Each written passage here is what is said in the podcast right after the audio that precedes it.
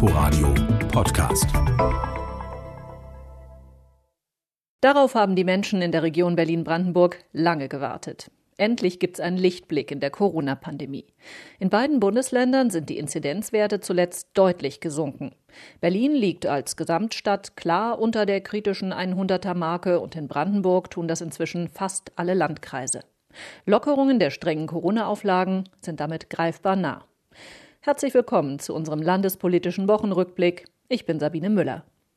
Wenn die Inzidenz fünf Tage lang unter 100 liegt, dann kann ab dem übernächsten Tag gelockert werden, so schreibt es die Bundesnotbremse vor. In Brandenburg geht die Landesregierung davon aus, dass zu Pfingsten, also zum Ende nächster Woche, einiges wieder möglich sein wird. In der Kultur zum Beispiel Theater, Kino, Konzerte mit bis zu 100 Besucherinnen und Besuchern. Aber natürlich draußen, Open Air. Ferienwohnungen könnten wieder öffnen und auch Biergärten und die Außenbereiche von Restaurants. Die Gastronomen warten sehnsüchtig darauf. Unsere Reporterin Amelie Ernst hat sich in Potsdam umgehört. Parmaschinken statt Pasta, Vino statt Vitello Tonato. Im La Strada in Potsdam-Babelsberg hat man sich in den vergangenen Monaten umgestellt. Doreen Fallbracht steht kaum noch in der Küche, sondern fast nur noch vorn im Verkaufsraum. Essen ging gar nicht mehr. Also ich kam immer her zum Kochen, hab dann vielleicht haben wir so fünf sechs Essen verkauft. Auch kleine Aufträge oder so gar nicht mehr. Dann hat mein Chef beschlossen, das Sortiment ein bisschen zu erweitern.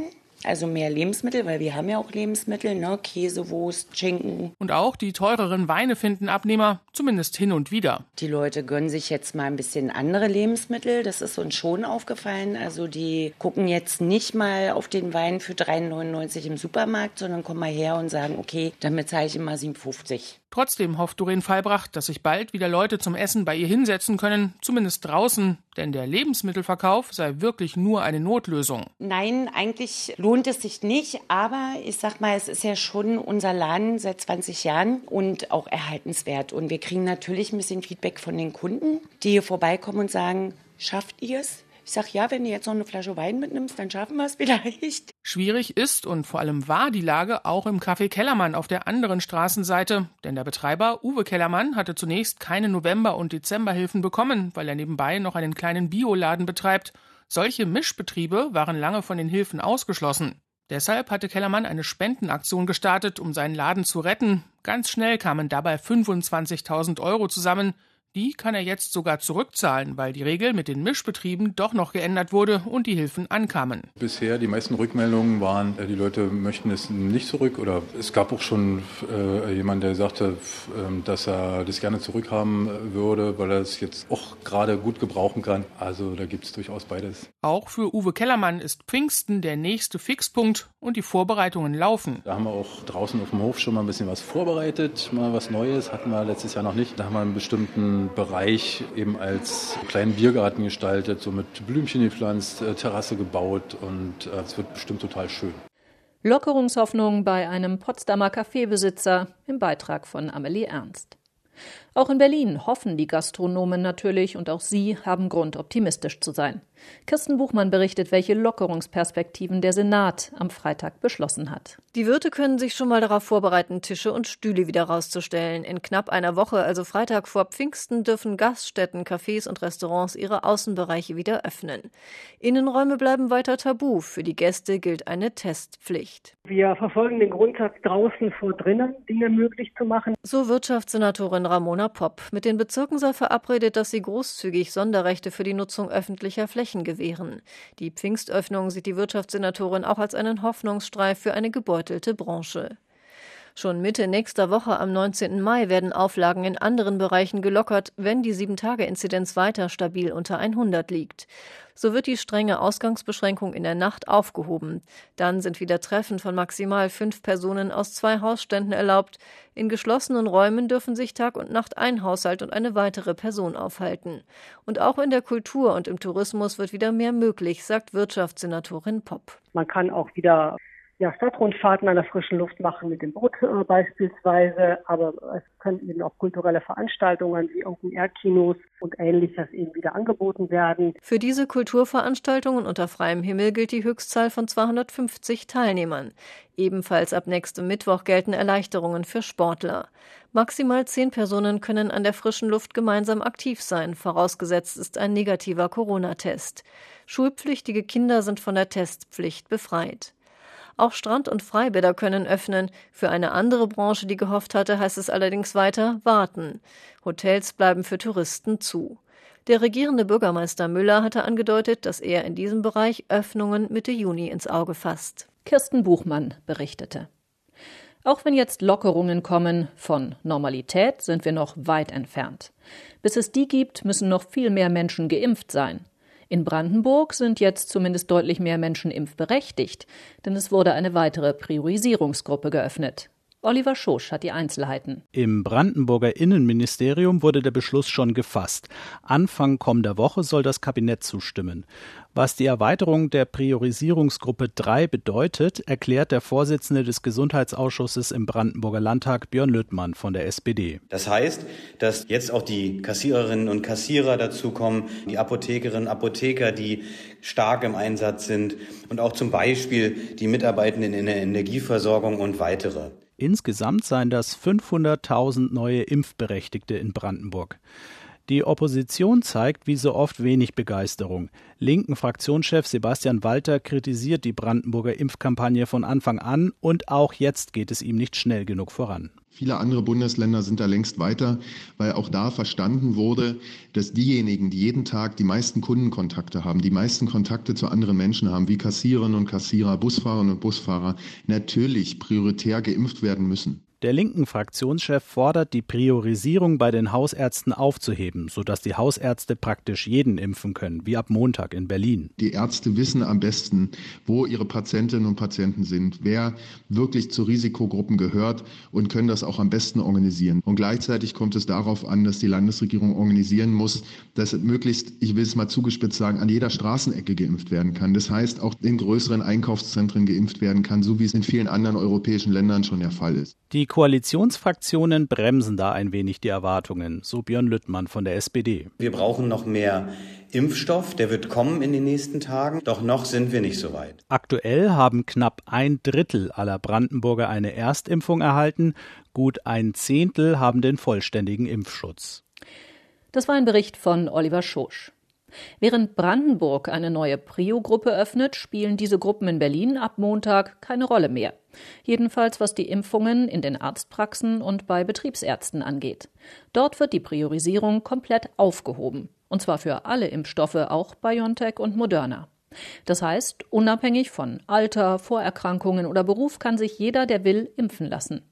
In vielen Arztpraxen liefen deshalb schon am Feiertag Christi Himmelfahrt die Telefone heiß. Sibylle Katzenstein ist Ärztin in Neukölln. Sie fühlte sich etwas überrollt. Ich habe jetzt nun gerade mir Mühe gegeben, eine Priorisierung auch zu digitalisieren. Und ähm, das war natürlich auch ein gewisser Schutz, dass viele Patienten noch nicht anrufen, weil sie wissen, sie sind noch nicht an der Reihe. Ähm, jetzt ist, wird es wahrscheinlich das Chaos ausbrechen. Die Kassenärztliche Vereinigung kritisiert, die Ankündigung aus der Gesundheitsverwaltung habe die Praxen völlig unvorbereitet getroffen und sie komme zu früh, warnt der Chef der Berliner KV, Burkhard Ruppert. Die Wegnahme der Priorisierung schafft natürlich in jedem Patienten das Gefühl, ja, ich habe jetzt das Recht auf eine Impfung. Aber dem gegenüber steht die Tatsache, dass es einfach nicht genügend Impfstoff gibt. Was macht also ein Arzt, wenn er nur zwölf Impfdosen zur Verfügung hat? Nach welchem Kriterium soll er jetzt entscheiden, wer kriegt diese zwölf Impfdosen? Das ist keine gute Situation für die Arztpraxen und für die Patienten schon gar nicht. Die KV rät Ärzten erstmal weiter an Kriterien wie Alter, Vorerkrankungen oder der Zugehörigkeit zu bestimmten Berufsgruppen Berufsgruppen festzuhalten. Das tut übrigens auch Gesundheitsstaatssekretär Martin Matz. Und er dämpft die Erwartung, dass es jetzt für alle einen schnellen Impftermin gibt. Warum hebt Berlin dann überhaupt die Priorisierung komplett auf, wenn nicht genug Impfstoff da ist? damit die Ärzte mehr Spielraum haben, sagte Matz in der Abendschau. Am Ende des Tages ist es in der kleinen Arztpraxis etwas anders als im großen Impfzentrum. Da muss man sich nämlich dann überlegen, ob man ein weiteres Fläschchen mit sechs Dosen aufmacht und vielleicht aber nur noch vier Patientinnen und Patienten mit Priorität hat. Und da wollen wir auch Sicherheit schaffen, äh, dass auch andere jetzt geimpft werden dürfen, mhm. damit wir hier nicht an Tempo verlieren und damit wir auch nicht äh, nachher das Problem haben, dass einzelne Impfdosen möglicherweise verworfen werden. Die Kassenärztliche Bundesvereinigung glaubt übrigens zu wissen, warum die Prio-Aufhebung jetzt schon Überraschung kam. Sie warnt davor, die Impfpriorisierung zum Wahlkampfthema zu machen. Wahlkampf, das ist ein gutes Stichwort. Der Wahlkampf für die Berliner Abgeordnetenhauswahl im September läuft langsam an und da können die Parteien und ihre Spitzenleute eigentlich nur gute Nachrichten gebrauchen. Die Spitzenkandidatin der SPD, Franziska Giffey, muss aber wohl eine schlechte Nachricht verdauen. Denn in der Hängepartie um ihre Doktorarbeit und die Frage, wie viel Plagiat darin steckt, scheint eine Entscheidung gefallen zu sein. Es ist ja schon die zweite Überprüfung der Arbeit durch die Freie Universität. Beim ersten Mal kam Giffey mit einer Rüge davon.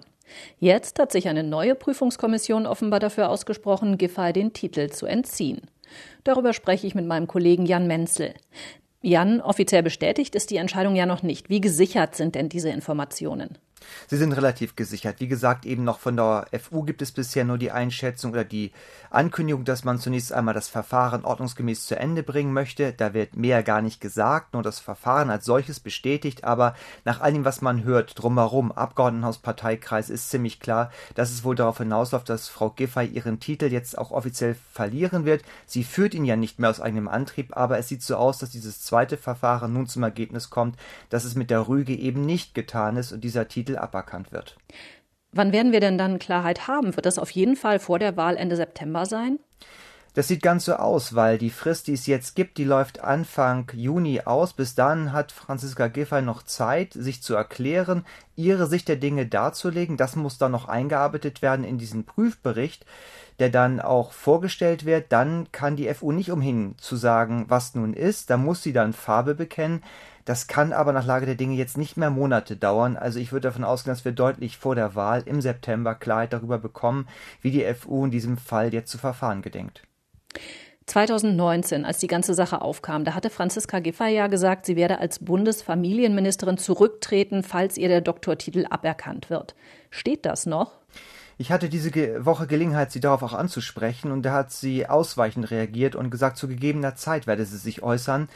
Eine Zeitung der Tagesspiegel zitiert sie mit den Worten, der Drops ist gelutscht und man hat das Gefühl so ein bisschen, dass die Linie, die hier gefahren wird, die Verteidigungslinie, die ist zu sagen, es gab ein erstes Prüfverfahren und in diesem ersten Verfahren, da habe sie dann angeboten, im Falle einer Aberkennung dann auch ihr Ministeramt abzugeben. Nun ist das erste Verfahren ja ausgegangen mit einer Rüge. Giffer hat ihr Amt behalten. Und ich würde es so einschätzen, dass sie sich nun darauf zurückzieht zu sagen, dass das zweite Verfahren, da gelten letztlich dann andere Spielregeln. Und ich kann im Moment nicht erkennen, dass sie Anstalten machen würde oder erkennen lassen würde, dass sie ihr Amt ähm, vorzeitig abgeben würde. Es ist ja eh nicht mehr so lange. Die Legislatur endet ja im Bund zeitgleich mit der auch in Berlin im September. Also ich kann nicht erkennen im Moment, dass sie wirklich dazu übergehen sollte, jetzt vorzeitig noch auf ihr Amt zu verzichten. Wie groß ist denn der Druck auf Franziska Giffey? Ich würde denken, manche Kritik wischt sie weg, von der AfD zum Beispiel, die sagt, wenn ihr der Doktortitel aberkannt wird, dann müsse sie auch die Kandidatur für das Amt äh, als Bürgermeisterin aufgeben. Ich denke, schwerer wiegt da wohl, dass auch aus der rot-rot-grünen Koalition kritische Töne kommen. Der rechtspolitische Sprecher der Linksfraktion im Abgeordnetenhaus, Sebastian Schlüsselburg, der sagt, sollten die Informationen zutreffen, stellt sich die Frage, ob Franziska Giffey zu ihrem Wort steht, ihr Ministeramt zur Verfügung zu stellen. Da gibt es also offensichtlich gewisse Erwartungen. Kann Giffey das einfach ignorieren? Na, ich glaube, sie kann es ignorieren, weil es ähm, natürlich die politischen Mitbewerber sind. Auch die jetzigen Koalitionspartner, Linke und Grüne, verfolgen ja eigene Interessen, haben eigene Spitzenkandidaten. Insoweit wäre es illusorisch zu denken, dass die nun nicht daran erinnern würden, was Giffey damals gesagt hat. Entscheidend für sie ist aber, was ihre eigene Partei macht. Und da sind keinerlei Absetzbewegungen zu erkennen. Die SPD in Berlin steht zu Franziska Giffey. Es gab da mal das Wort des Innensenators Andreas Geisel vor ein paar Monaten, der hat ganz klar gesagt, auch mit Bezug auf diese Doktoraffäre, Franziska Giffey ist unser Plan A und unser Plan B. Und es gibt da wirklich keine nennenswerte Stimme, die jetzt davon abweichen würde. Das ist für sie ja relevant. Es ist ganz erkennbar hier die Strategie zu sagen, wir sitzen das aus, wir setzen darauf, dass es am Ende des Tages für die übergroße Mehrheit der Berliner und Berliner eben nicht so wichtig ist, dass diese akademische Affäre nicht diese Wellen schlägt und dann nicht wahlentscheidend ist, weil eben auch andere Themen überlagern. Das ist der Kurs und den wird sie, so wie ich das sehe, beibehalten. Vielen Dank, Jan Menzel. Und auch diese Meldung soll hier noch kurz Erwähnung finden. Innensenator Andreas Geisel hat in dieser Woche den aktuellen Verfassungsschutzbericht für Berlin vorgestellt. Mit dabei natürlich die bekannten Kategorien Rechtsextremisten, Linksextremisten, Islamisten. Aber auch ein Sonderkapitel zum Thema Verschwörungserzählungen. Deren Bedeutung habe in der Corona-Pandemie enorm zugenommen und sie würden von Verfassungsfeinden aller Art genutzt. Thorsten Mandalka berichtet. Neonazis, Reichsbürger, Islamisten, sogar russische Propagandisten, sie alle eint, dass sie sich in Pandemiezeiten auf Verschwörungserzählungen stürzen. Solche Geschichten werden von vielen Menschen geglaubt und so finden Verfassungsfeinde Zugang zu breiten Bevölkerungsgruppen. Empfänglich für diese Theorien sind vor allem Menschen, die gegen die staatlichen Anti-Corona-Maßnahmen auf die Straße gehen oder sich ausschließlich über sogenannte alternative Medien informieren.